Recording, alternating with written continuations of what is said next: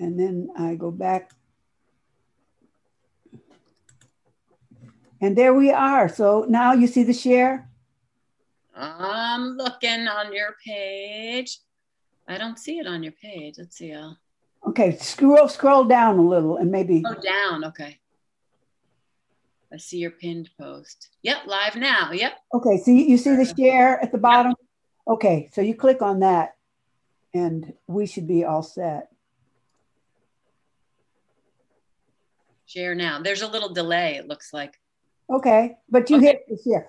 Okay, so hopefully we are on uh, Jennifer's page and all of her family and friends can watch her live. I am Diane Wong. This is Let's Talk About Race. We are happy to uh, to be here and to have you. And here is my co-host Farrah Saunders, always happy to be here. And the uh, the woman of the hour of the time to talk about climate and racial justice.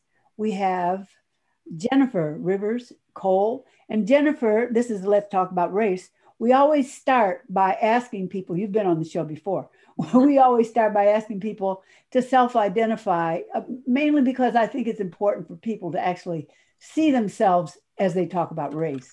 So, could you self identify racially, ethnically, whatever else you want to say? Yes, absolutely. I am half Lebanese. My father's Lebanese. And um, in terms of my offspring, my children are half Black. Okay, well, that's good.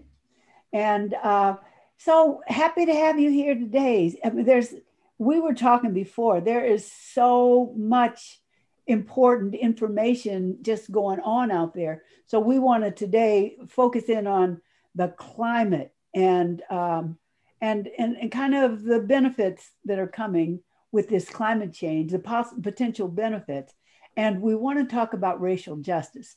So tell us about that. And you have some slides, so you'll show those whenever you're ready. Okay, I can probably just put the slides up. I dare not text heavy. I'm the least uh, fan of uh, presentation view of That's person. beautiful. Uh, yeah, I am the not a fan of lots of text. So I have a couple slides that I can uh, show, and I would love it if you um, would stop me. And this could be more interactive than me giving a lecture because it's you know not not lecture time. But what I will say um, up front, this is a term that's becoming increasingly used. Bottom line up front. There are some countries that I've circled in green here that are considered ones that will kind of come out on top in the uh, intermediate time of, of uh, climate change, sort of looking at things. And think about the racial makeup, as you're you know just asked, of these places. You know, Well, let, me, let me ask you a quick question. Intermediate. What is an intermediate time that we're looking Yeah. at? Yeah, so this talk is a variant of a talk that I give called Climate Change Winners and Losers. And I want to want to be very clear that we all could lose. And we could lose by 2100, game over. So intermediate, I'm talking 2030 to 2050 um, is when we have a chance, uh, sort of our last chance to come out on top with this. So That's, that, that's, that's very soon. very soon. This is not a problem of today. This is a problem of yesterday. And you know, when you start thinking about people who say, "Is it happening? Is it not?" That's a question that is uh, was answered in the 1990s. So that is a politically motivated question. Has nothing to do with science, and it is a problem of today and yesterday. So now, who do you see when you look at these red circles in terms of you know, in the intermediate to long term, who is going to lose? Who lives in the Atlantic Gulf Coast? Who lives in Indonesia? Who lives in places like Bangladesh? So that's, mm, But you also have the Atlantic, the U.S. Atlantic. So this, so we're talking Florida, Georgia, Florida, down the south, down the East Coast. Right. And so you know that I'm trained as a geologist. And if you look at the United States, which this isn't a ge- geology lesson, but you look at the United States, it is on a tectonic plate that's being pulled by California. So California, the coast looks like this. It's very um, steep. That's why they have so many landslides. So if you raise sea level on that coast, on a, on a very steeply sloped area, you're not going to get much of a sea level rise. But so so here's the um, the Atlantic coast, very shallow sloping. So if you think about it, if you raise sea level just a little bit, you are flooding massively inland. So the whole well, so, so that so that means that all of these beaches that people think of because on the on the east coast they think of the the beach more mm-hmm. and in the on the west coast it's it's more of a i lived in oregon so it was more of a it, it, you don't get in the water really on the coast. Well, maybe California, but so I, I see that. I see that. Cold and it's cliffs. Yeah. Right? Yes. Yeah. Yeah. So those are the losers. And you know, if if you think about this a different way, the winners short term are going to be the countries that have the money to mitigate, which means to lessen the effects, and have the money to adapt. And here's a picture of a seawall so you're looking at the barriers that are built all over already the eastern seaboard to try to buffer the worst of both sea level rise, but then also the hurricanes, the storms. The number one thing that's going to happen as a result of climate change is more storms. So think back to Hurricane Katrina. Think about who was the hardest hit in Katrina. Where are the areas in New Orleans that are still not 100% back up? So the, the developed countries and the, the developing, the industrializing countries that cannot afford to adapt and are also very, very vulnerable to, you know, the, the, the sort of whimsy. They, um, they can't adapt. They're also very tied to local agriculture. And so if you wipe out local agriculture because of a hurricane or a cyclone, as they're called there, then it can be not good. So it comes down to money. And I always tell students in this country, you will be okay. In, in Boston, in Massachusetts, you will be okay. But um, it comes down to who has the money. And this is from the New York Times just a couple of days ago. Um, we will be okay. We have to knit jobs into environmental solutions. We have got to stop this notion that the environment is a dirty word in business circles and business is a dirty word in environmental circles. That's nonsense. And that means that we all are going to, you know, suffer because of that. So we need to um, understand that likely the solutions to climate change are grounded in economics. So we have to knit jobs and knit uh, money to environmental solutions. Well, let me ask you another question. Now, the last slide that you showed, uh, the people going on living their lives walking through the flooded streets, that's not 2021. That, I mean, well, it is 2021, but that's not uh, 2030. That's happening already. Yes. Yeah. Right? Yeah. Yeah, and you know, in part it's because of the natural geography and the geology of the area. Bangladesh, which that was a picture of, is a delta. So it's the mouth of a river, just like the Mississippi River Delta, mm-hmm. and it is settling and sinking from above because the sediment is getting compacted. And then we try to prevent flooding, which is good, except then that means that we prevent the sediment from replenishing on the land. So that sediment is settling and compacting. Sea level is rising. So here's the land surface, here's the ocean. They're going like this. So, in part, we shouldn't be living in some of these areas that are so prone to sinking, settling, and then also um, we shouldn't be living in these places where sea level is invading but guess who's you know predominantly living in these areas. They're already there and that would imply like massive uh, redistribution of these populations many of which are in you know developing nations as you've already described. So that's a massive effort for a population that is often not sought after by those who would have the resources to actually undergo a project like that.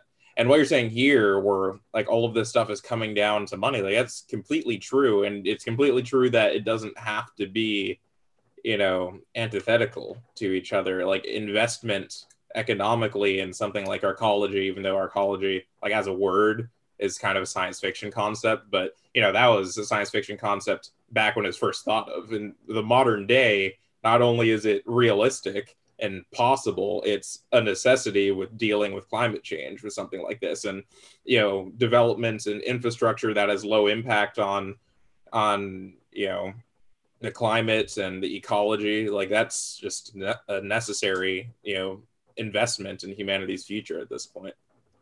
Yeah, that's a great point, Farrah And you're maybe too young to remember this, but Diane and I do.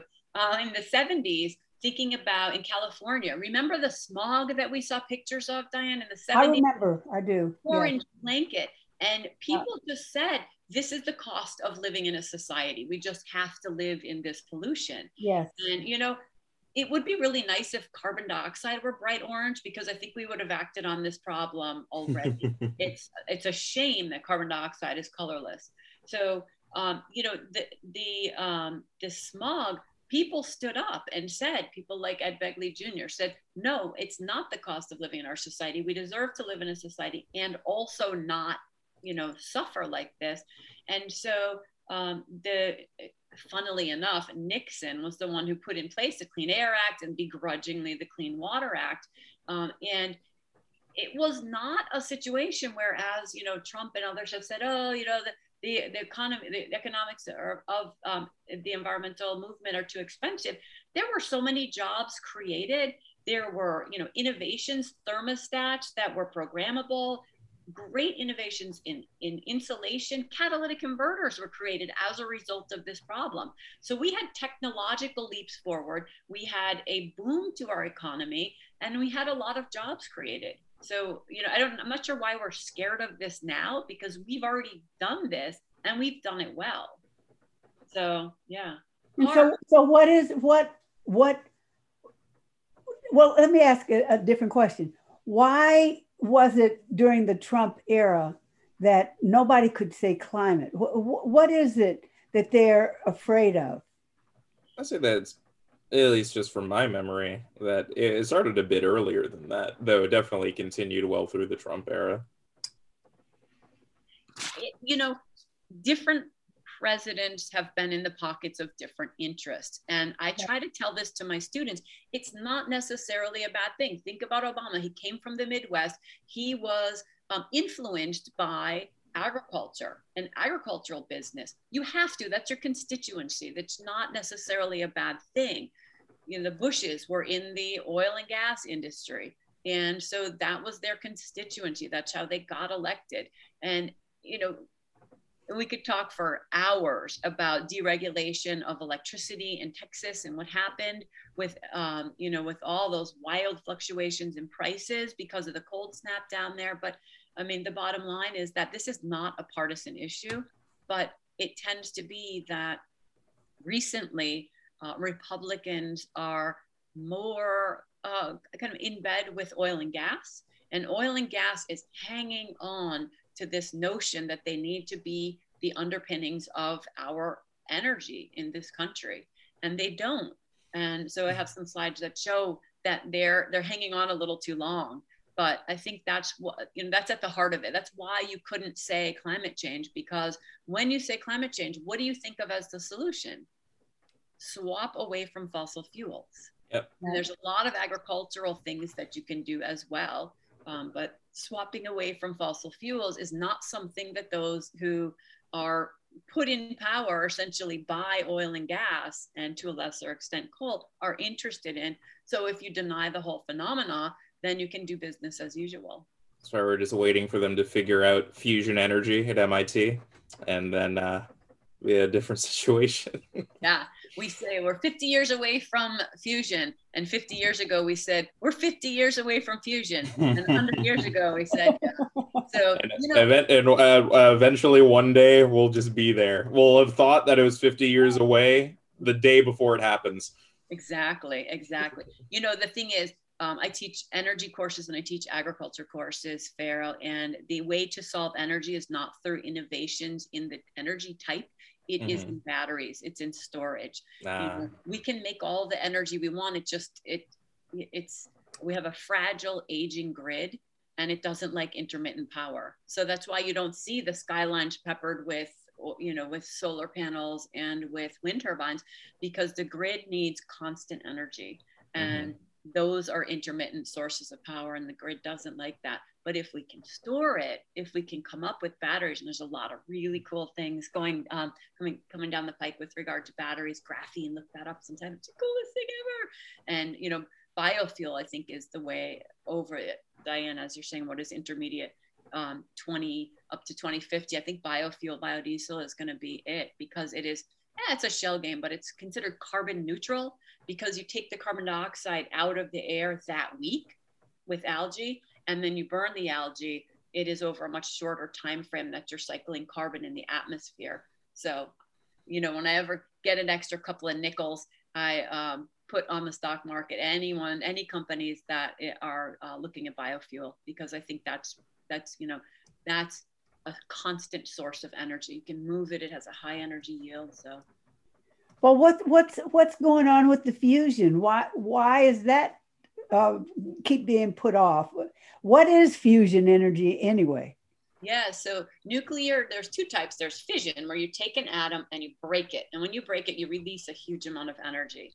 And that becomes a chain reaction, which is what you're seeing, what you saw with Fukushima, with the Chernobyl meltdown. If you have this breaking of electrons, or sorry, of um, atoms into smaller atoms, you release a neutron, which will then ping to start breaking apart other ones, and it becomes a chain reaction which is why in a nuclear uh, plant you have to have these moderators that go in and absorb excess neutrons so you can control the reaction. Nuclear is great. I love nuclear. Nuclear is a decent source of energy and everyone i know who you know who is in this business says you know like it or not this is this is you know what we need to be looking at. Um, we need to reprocess the fuel so we're not sitting around with lots of um, of um, waste but fusion is when you take um, two hydrogen atoms, for example, and you smash them together and you make helium and you make gargantuan sums of energy. Here's the thing with no pollution. And there's enough energy in the head of a pin, if you can get to fusion, to fuel the city of Boston's energy needs for a week with no pollution. The problem is, and we've done it, the problem is we need to have it go on in a sustained fashion in an energy positive manner. And now we can do it, but we put more energy into it and we get, ah, and that's it. And so it's energy negative right now. And so it's just too, way too expensive, but that's, um, that's the limit of, of my knowledge at my pay grade. but, but I, I, thought that, you know, we've been having, we've had uh, nuclear energy for a long time, but that kind of went out of favor when you saw the, the, you know, the, the nuclear reactions and problems. What happened? Why why did we give up on that? It's people. It's people. Um, you know and, and japan uses a lot of nuclear. France is what 85% nuclear when they don't have vast reserves of coal and oil like we have and have small land masses it's a it's a good way to um, have to create energy. Uh, it's whimsical. As soon as you see something happen like the tohoku earthquake um, you shut down the future of energy departments close nuclear departments close because um, people say no more no more and everybody gets mobilized against it. And then we forget and we start saying oh gosh we're in an energy crisis. Let's go nuclear. So it's very difficult to to advise geology students about the future and to say hey go into a career in nuclear energy because it's a boom bust cycle it's either you're going to be really really wanted or really really useless So when are, are we getting to the place within the climate where um, we're going to start to grab for solutions? We're, we're right now. I guess we don't care if Bangladesh is underwater, uh, and and we probably won't care when our southern the continent is underwater. So because what you showed on the on the slide was the northern countries are are going to survive mm-hmm. for a while. Right. So what's going to happen? Why why are we going to change and what kind of change can we do that will make a real difference? We have got to shift towards renewables. that's that's what we do and you know there's there's two things that we have to do. We have to shift to renewable energy technologies and i don't mean alternative i mean truly renewable. And the answer to that is batteries. And the other thing we have to do is fix agriculture. And uh, the way that we fix agriculture is to stop growing so much corn and stop eating so much meat and stop drinking so much dairy. Um, so I can, Diane, I can fix all environmental problems in two quick steps. I mean it, all of them. Because there's no such thing as environmental problems, there are only economic problems. And when yep. you make the right thing cheaper, people do that. You know, you go to the grocery store and you have to decide between organic butter that's $9.99 a pound or conventionally grown butter that's worse on the environment and worse on your health for $3.99 a pound. And it's unconscionable that you have to make yeah. the choice between your pocketbook and your health and the health of the earth around you. So the two things that you have to do are number one, withdraw the subsidies from the oil and gas industry and put them into renewables. And number two, withdraw the subsidies from the agricultural industry, specifically corn and specifically dairy and, and animal based things, and put them into local, decentralized agriculture going back to eating local, going back to the way the Indians grew food, and then we don't, we don't, I, don't, I won't have a job because we won't have environmental problems. well, you know, yeah, it's, it's all it is economics. It's all economic. It always is. Yeah, completely. Like this sort of issue uh, was something I was discussing with my friend recently because I'm writing something about a science fiction setting where this actually isn't the main like point of it because in the said setting, this is an issue that has been solved a long time ago, and that is because it's not a technologically complex issue, relatively speaking. It's just an issue of, you know, the uh, the interests of those groups in power and who's willing to lobby for what and things like that. Exact, it is exactly that. This isn't, you know, we don't. It's not that we don't have the answers. Not that we don't have the technology. It's just a matter of the will and the interests of those who would oppose said will. Mm-hmm. Absolutely. Absolutely. Yeah. Very well said. So do you want me to move move on to a couple of these or are we done with yeah, the slides? No, go oh, ahead. Yeah, I, like your, I like your slides. They're beautiful. Okay. so some more of the losers, there are some economic, so agricultural winners, but some of the geographic losers are some types of um, agriculture and people in um, agribusiness will suffer. So uh, where it's getting hotter and drier, Australia, places like that, um, there's going to be crop failure. There's also going to be less tourism and there's going to be extreme weather, so droughts, famine. But there are also some economic and geographic winners. So wheat is going to be moved towards corn, um, sadly. Grapes uh, are in many places going to be um, favored because the climate is getting warmer and wetter in some places.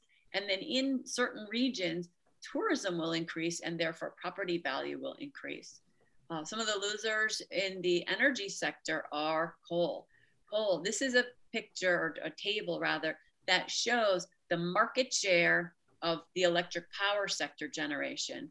And you can see, so this is from last year, in 2020, things were declining. So, and then renewables were coming up. And this trend has continued. It's you know, I'm, I'm, picking last year's data because the pandemic has thrown everything into tumult in the energy and also agricultural sector with supply chain. But remember, for a while back last April, um, the price of crude oil was negative. How does that even happen? That's because of supply demand because of the pandemic. So it's, it's really difficult to read the market on that. But a clear winner here is here's 2010 and predicted through to 2023 for photovoltaic and then concentrated solar power, just another way to get electricity from the sun.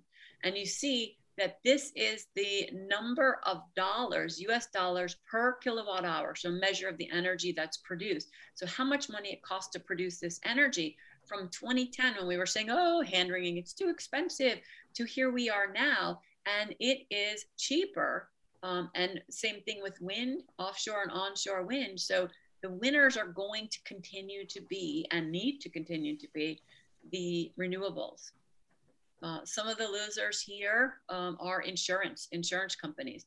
This is a graph that shows billion dollar disaster events. So these are enormous, enormous disaster events. And you see that um, through the year, there have been a lot of disasters um, that are expensive. Also, losers are the healthcare industry. They are going to have increased costs, and this is even besides the pandemic.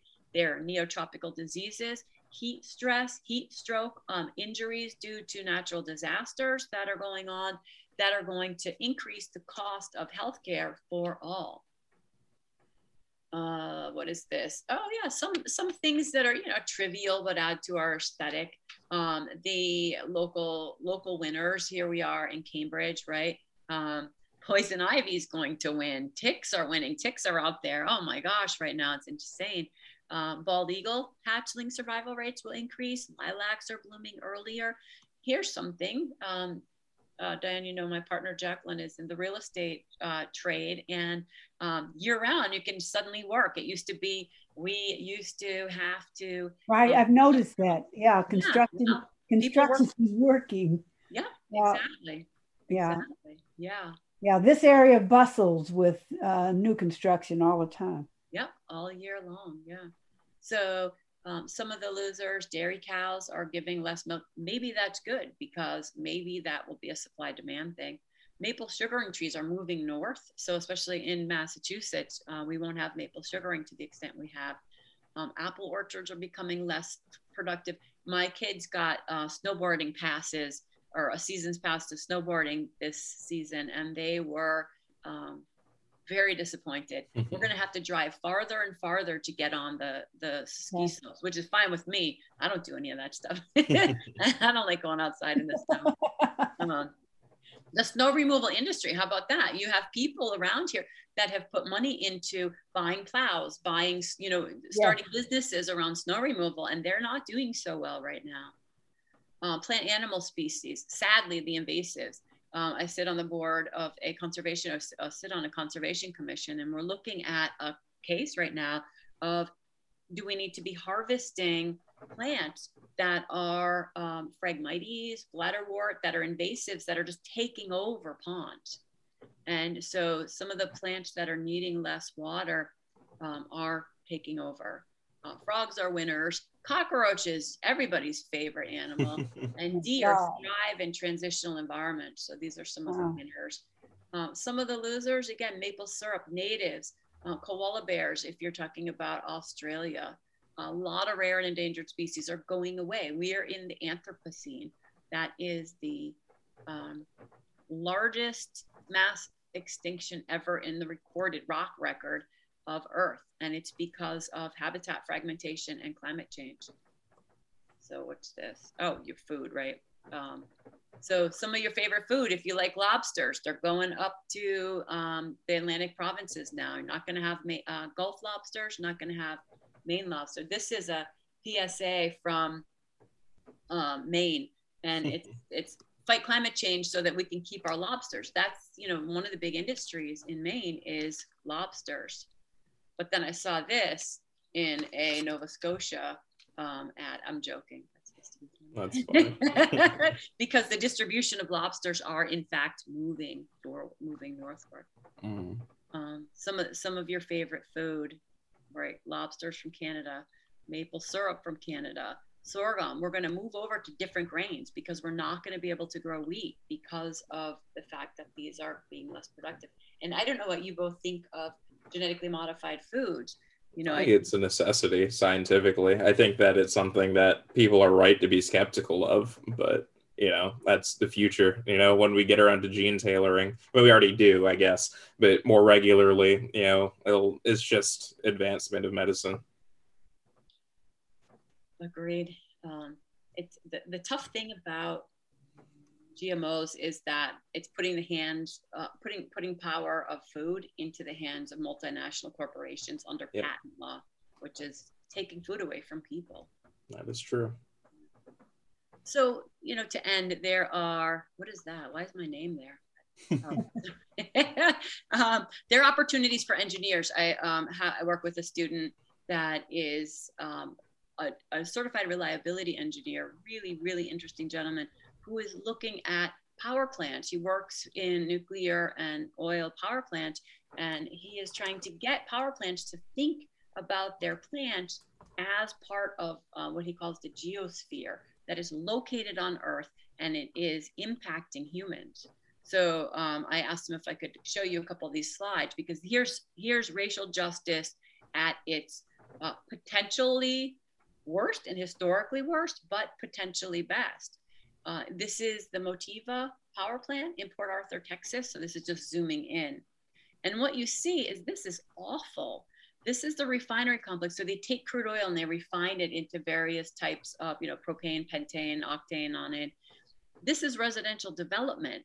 We should not be putting people next to a power plant with all of that air pollution and chemical releases. Are you kidding? And then there's some, this is to the west northwest. So it's essentially ringed in residential de, um, development. So my student Drew is looking at trying to essentially, this is a kind of a variant on reparations that to buy this uh, these homes from people at a very good price and to turn that into a wetland so that this will be a, a natural ability of an ecosystem to absorb the pollution that comes from this plant and to uh, lessen the potential cancer risk. We're in the Gulf here. These are America's petrochemical cancer alleys. And so you can look at the numbers here, but this is your risk of getting cancer. And there are some serious hotspots here, and they're tied to petroleum refining. So uh, this is the area around the Motiva plant, and that is uh, now air. So um, lung issues, hotspots there. Here's a cancer risk map for Port Arthur, so zooming in right around that refinery. And this is a social justice issue because this is the cancer belt. It is in the, the worst in the nation for toxic emissions that can make you sick. And the um, Black population in Jefferson County around Port Arthur is disproportionately affected. 80% of the Black population has some health impacts associated with living near this plant.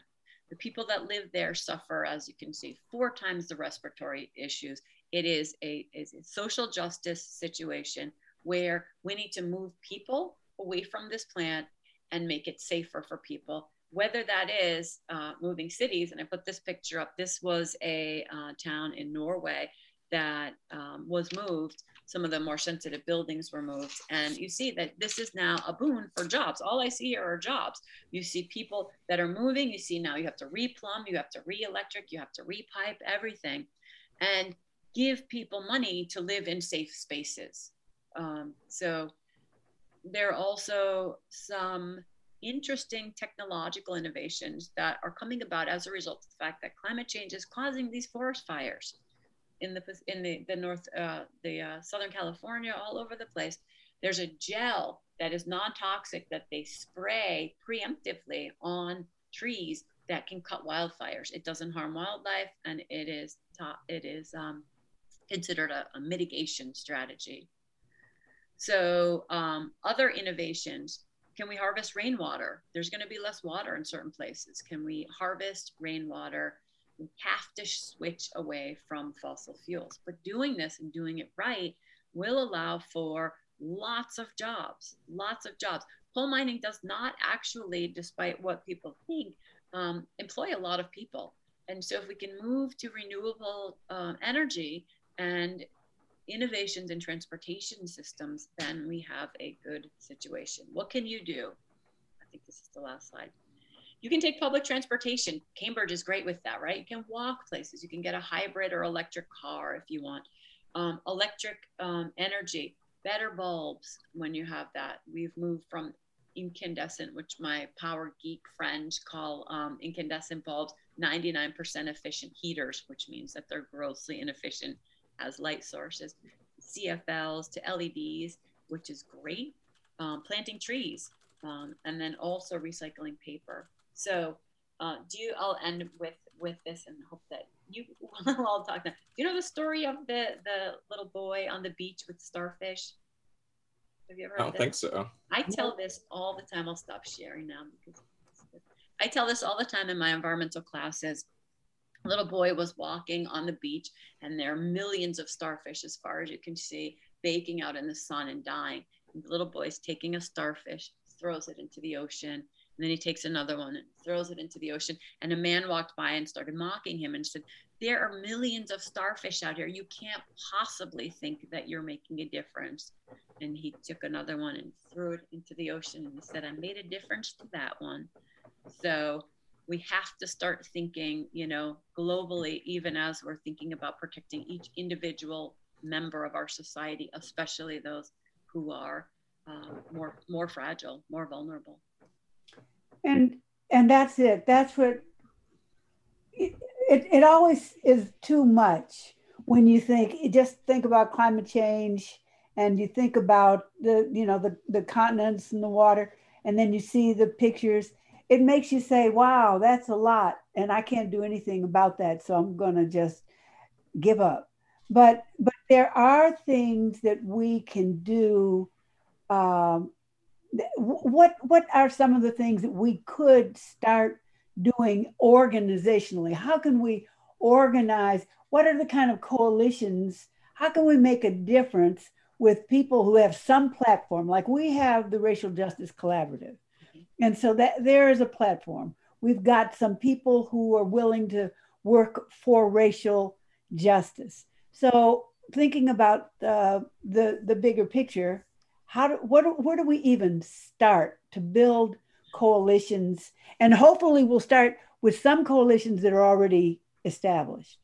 Joining so yeah you're already doing it. The, the, i think the number one thing you can do is educate people about the issues and and start the conversation. You're you're doing the number one most important thing diane and Farrah. You, you're you're you're educating people. You're taking the time out of your life to make this matter and to start these conversations. Uh, number two thing, vote. I think that it's important to have people drop the guilt about, oh no, I have some plastic that I bought and I threw it away. Drop the guilt and, you know, vote is the, the voting is the second most important thing you can do. And the third is to um, eat less meat. So, so we're on board. We, we can do those things. Yeah. but, and I and I think if we just if we did, you see, every time I talk, and we're talking now, I see a program that comes out of this, an educational program, because what we're trying to do is oh, through these Eventbrite types of programs, Eventbrite can collect the email addresses. It does collect the email addresses of people who sign up, even if they don't come. So at least if you have people who signed up, now something may have come up. You know, maybe they had a chance to go to the beach. Maybe they had a chance to take a sauna. They had a chance to do something and so they didn't do it. But that doesn't mean they're not interested. And that doesn't, and so it's just like everything else in your life. You start to pay attention to the things that keep coming up, keep coming up. So I agree with you. What we can do is keep bringing things up and and getting people to join us. Mm-hmm. We want we want people to join us. For for one thing, everybody's connected to something and to somebody else, and so pretty soon we have a groundswell of of of, of people. So that's that's what I think we can do. I, when I used to live in Oregon, and used to be in uh, in in a university, and we would always have meetings and people would always say when we were trying to organize something they would look around and say well you're preaching to the choir. You know this isn't this isn't the right group. We need to have and they would always mention some fringe group. And then i would say to them no let's start with us because when we start talking we'll find that we have some things in common but we don't know about a lot of other things and so we're going to learn from each other. And because we learn from each other and we go home, we share, when you go home, you'll share something that we did today. You, maybe your children are watching, their friends, your friends, and you'll share with them, and then they'll share with their friends. And pretty soon we'll look around and say, How did this happen? We, eh, things are changing. And it's because we are all involved, doing, talking to each other and moving along, moving things along. That's what we're all doing. Absolutely. And it doesn't have to take over your life. We're blasted with a fire hose of things, right? It doesn't have to take over your life. You can share things on Facebook and think about the choices you make as you're living your life and doing other things i've dedicated my life to this it doesn't mean others need to but others should pay attention and you know others should pay attention to the very good causes that you're talking about and your um, i don't know if you're making public at your your summer plans um, oh, yeah, we're having we've had big summer plans. We, we we're looking at uh, this is a good time to tell people we're looking at the issue that's popping up. We were talking about this earlier of reparations. And so, what do we need to do as we prepare to get to that conversation?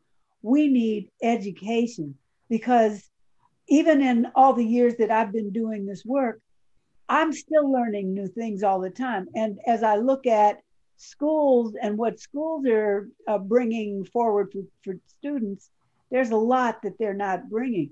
And so we have to stop waiting for other people to take responsibility for our education. Farrah, you should speak to this because that's that's a big issue. Uh, Farrah talks about that, that all the time. Take take responsibility for your own life, everybody out there in listening uh, range, and and look up everything that Jennifer said. She calls herself Jen. Jen, everything Jen said, and find out where these places are, all the slides that she showed, and learn, and and then more and more you'll just become knowledgeable and you'll be a cup running over. And we all need to be cups running over with that's, awareness. That's that's always something I advocate for. If you ever hear something that you didn't already know, you might as well look it up and research it because you have a supercomputer in your pocket. It's amazing. Yeah, it's yeah. overwhelming sometimes. But yes, you can do that right in the grocery store. Should I buy this or this? Oh, I do that all the time in the grocery. I check everything. I, and you know, another good source of information, Amazon, because people on Amazon are, are, are sending in reviews. So you can at least find out about, you know, their experience. You don't have to take it uh, as, as definite, but it's just more information, more research that you're doing as you make choices for yourself, your families, your lives. So, so that's that's a, that's an um that's an interesting thing to talk about too, because when I teach about these topics of climate justice, of agriculture, of energy, the students oftentimes say, Why don't we know this? And there is a lot of money being made because people don't know this. That is true. You know? So that we're eating a Big Mac at McDonald's and it costs less than a salad because of externalities, because of tax breaks to, you know, these these um, these food companies that are ruining the atmosphere, causing climate change, causing us to be unhealthy. Um, people are making a lot of money making us sick, and they don't want you to know these things. So it's good to take the the um, initiative to learn them and learn them from not the dairy industry and not the cattle industry and not ConAgra and, and and making yourself healthy is takes frankly a lot of research. Because even your inclination why are you inclined to go somewhere or to eat or why do why every time we get together does it have to be a food fest? Know, why, why, can't we find other things to do? Uh, so jen i know i see your pictures on facebook and i know you do a lot of outdoor stuff. You're always going out and you're doing camping and uh, you live by water and you're out and you you you run in the snow and you look at her Facebook. She's running in the ice and snow. So there are other things to do besides eat. And, and because one of the problems that we have as a society, not just eating meat, which is big, but just eating too much. So we're killing ourselves. And and large part of the the, the reason that we're dying is because we've got too much stuff stuffed in. We're full of fat and and we're we don't have any muscle. And why is that? Because of our lifestyle. So we need to make a lot of changes just to have just so that while you're alive, you can live. Mm-hmm. And that's you know that's that's a great solution because that helps your health and you know talking about climate justice and talking about the environment it helps the environment. If we all you know if that's the only thing you do as a result of watching you know this this show is hey next time i go get together with friends i'm going to say why don't we go for a walk? Or you know go go go walk yeah walk around a pond or go for a bike ride rather than let's go to applebee's and drink bottles of wine and eat cheeseburgers that will you know the earth will be better off and your wallet will be better off and your health will be better off. So it's a win-win-win. That that or, is or, or get together. What we have started now there's a lot of advantages of this zoom operation. I, I love it. I'm going to keep it going because I can reach people and we can connect from all over. But but now we have family game night every other Saturday and we play games. And so do find something else to do besides get gather and and and eat. That's just a habit. We're just in the habit of yeah. thinking about it, it is a habit and it's not even a modern habit. That's a pretty ancestral human trait across every human culture, you know. But you know, we used to live in a world as a species with much less access to food, so that's you know the yeah. context difference. But that's on a very cultural and genetic level ingrained in people. Mm-hmm. That's what you do in group functions. That's something that brings units, whether it be a family unit, clan unit, like whatever tribe, whatever you want to call it, together is that sort of thing that's a really good point, Farrah. And so that requires changing a culture or changing so many cultures. Diane, you asked me to self identify. And the Lebanese culture, when somebody comes to your house, you put out every piece of food you have on the table and you make sure that people are stuffed the whole time. And this is just our culture. And it would be seen as rude if we didn't do that or if you know we, we put out some tea and biscuits or something you put it all on the table and you let people sit there and you know it's it's very difficult, I think, to change these cultures because you're right, Farrah. Historically, there has been food scarcity. Yeah, the food scarcity, and that's uniform. That's not one. That's not one culture or the other. That's literally every human culture to ever exist. Yeah, and so, now we're now we have all, we have at least see every every human culture existing to, even today, all of them don't have the access to the food that that we have. We've got you know, I can count on, and I live in a city, I can, there's grocery stores everywhere, and I can walk to the grocery store, I can buy a whole lot of stuff. And that is, that is, well, it's good and it's, and it's bad. It's made us so that we're totally dependent. We can't grow, we don't grow anything. We don't know how to produce anything. We count on, we, to get lights, we hit the switch. If we're, if we're hot, we turn on the air conditioner. If we're cold, we turn on the heat.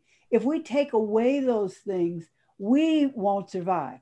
Well, yeah, but civilization has always had an impact on base survival skills like that since the dawn of civilization in the Indus River Valley or Mesopotamia, wherever you want to describe. What has? There, Mr. Yeah, the civilization in general has had an impact on base survival skills. You know, a transition from hunter gatherer into agriculture because even when you transition to an agriculture based society you know it's not everyone's job to grow the food it's certain people's jobs and that's a service that's produced for the rest of society and someone else makes the walls someone else is the warrior et cetera et cetera. Specialized division of labor yeah. Now diane we can't not only can we not grow food none of us can even cook. We put it in the microwave. When we go out to eat. Yeah yeah we we have to, you know, Texas was a good uh, eye opener. Uh, just that whole grid situation when the grid grid went down. It's a real eye opener to pure privatization of energy. Yeah. yeah. What are your thoughts on that? And I think that it's kind of obvious that something like that would happen. I didn't know the details until it happened, but then once it did, I was like, I didn't know that. So what I do in those situations, I look it up, like I said, and just having like pure privatization in that context, you know, it seems kind of obvious that without more eh, strict enforcement of necessities of you know you know, like fail safes and redundancies, you know, eventually something like that will happen. If it's purely on the interests and the onus of a private corporate uh, corporation to maintain those things and oversee those things, you know, how quickly they'll respond to it is up to them. It's not like they're going to see jail time for not doing it or not doing it faster. You know, it's just public backlash, which there's a lot of, and there should be, but you know, there could be more. And if there was more, then it probably wouldn't have happened. The artful balance of government intervention and regulation. Yeah, there there has there has to be both. I don't believe that the government should have complete say over everything, but there has to be some. That's the point of having a government, and that, yeah, that's a pretty immediate and recent example of you know there could be large scale things but still very large scale you know just so many people without power in winter or you know close to winter or, it's very cold climate and that's going to cause people to literally die. A lot of people froze to death. That's something that people don't even think of happening in a developed society with technology and it can because just like you were saying diane you know the lights go out. You're, we're just hunters and gatherers again when we don't have access to our tools and we don't have the space or the skills to hunt and gather anymore. Right. Maybe that'll be good for us well, I don't know about that, but we should have the the wherewithal to you know not have our tools you know collapse into dust in our hands. That's what we should be uh, awake about because I think humanity having tools and relying on tools is objectively a good thing. I am in personal belief of that, but you know we should be we should be able to rely on them, and yeah. that's a pretty easy way to rely on them maybe we secretly want to go back there because look at the proliferation of these shows like Survivor and all those. That's, that's, actually a really common joke on the internet and has been for like the last year. Is Return okay. to Monkey is just you know abandoning tools and reversing to like you know primate style survival. but I don't personally believe that. No. but you know though um if we look at something like climate change or, or even racial justice, and we look because if we start to look back over the history of how, which is the, the work that we're doing now, but for me and Farrell, we're doing, um, we're creating something about how did we get here? And we're talking about uh, African Americans because we looked at COVID, we look at COVID 19 and we say, geez, how come the black and brown people are the ones doing the essential work, not the necessarily, there's some in the hospitals, but they're the workers that are, you know, lifting up the patients and, and doing that kind of thing. But they're the ones that are delivering, hand delivering food to your door so that during this pandemic, because you didn't want to go out, you, you don't want to not only cook, you don't want to go out and pick up the food either. So you you you hire people to come and do that. But why are why are these the people that all over the place that are doing this kind of work? And then when you look at the people, some people are fortunate to collect unemployment. And then you find some people don't get unemployment. All domestic workers, they don't get unemployment.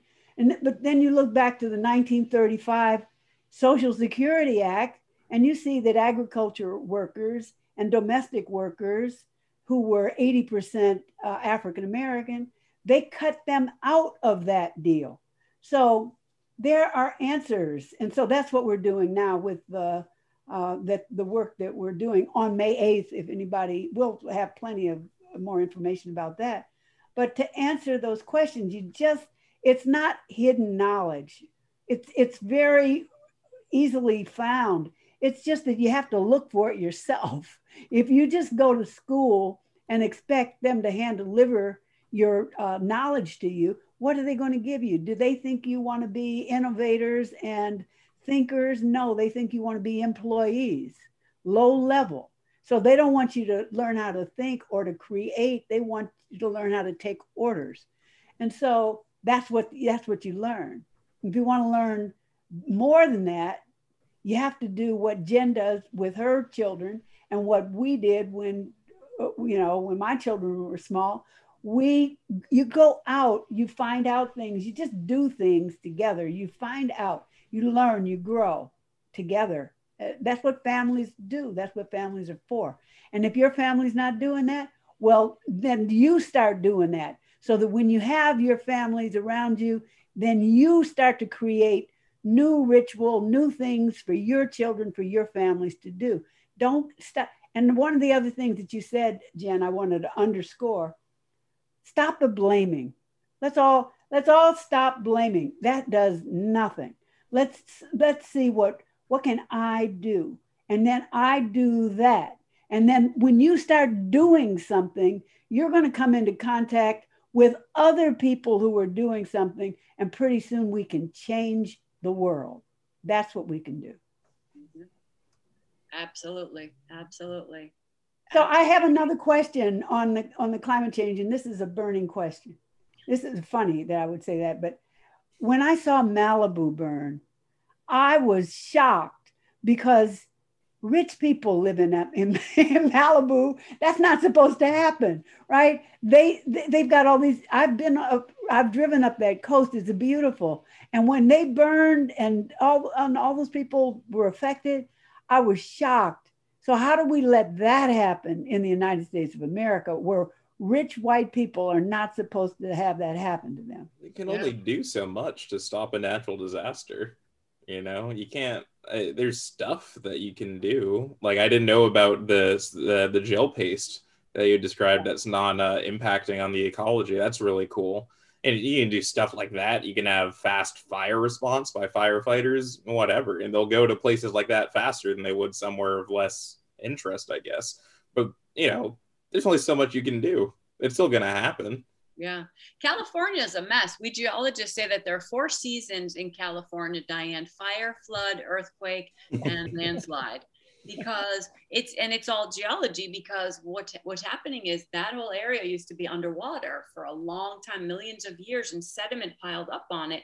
And then there was uplift. So we lifted it up above the seafloor. So now you have a pile of sediment that's not consolidated. So it's not, you know, structurally sound rock that is on an active fault zone. And it is in a climate where those trees have to burn. Some of the seeds in those ecosystems won't germinate unless the seed coat has been burned off. It's a fire dominated system. So you can't move into this area and not expect that your house is not going to burn. I, I just, the, the outrage is a little bit interesting to me because you've moved into the middle of a forest that's supposed to burn you don't let it burn, you're on an active fault zone and you're on a pile of sediment that you know is, is slipping down because of gravity and then you're somehow surprised. So um, yeah we so that, that's the answer then we need to be wiser and just th- those areas may be beautiful but they may be to look at and not to not to live on. Until those problems can be fixed because what is science other than controlling nature?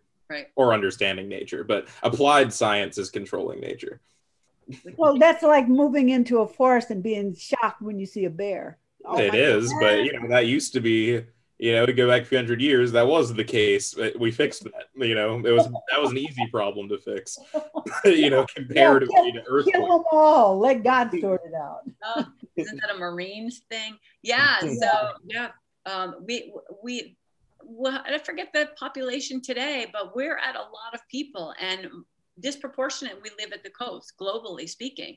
We live in increasingly disaster prone areas. Climate change, which is a good way, you know, to bring it, bring kind of back to climate change. Climate change is causing more hurricanes, more tornadoes, more thunderstorms, and is causing sea level to rise. And you put people at the coast in harm's way and it isn't necessarily, in this case, a social justice issue because there are poor people that live in these low lying coastal areas, but there are also, Diana, as you point out, very wealthy people living in these areas. And a hurricane doesn't matter. It doesn't matter to a hurricane what your bank account looks like. It's it's coming. It's coming. Those things are, uh, as they would be called, wrath of God, and you can't uh, barter with that. Yeah. Well, we've come to the end of our time. This has been uh, delightful. Thank you very much for coming, and and uh, I hope we can bring more information to the people. Thank you so much for having me. Great yeah. to see you, Farrah. Great to see you again, Diane. And thank you, Farrell, as always. I really appreciate your co-host. Yeah, of course. Yeah. Well, thank you. Excellent. Okay. Have a great night. Thank you. Yes. Too. And now I'm going to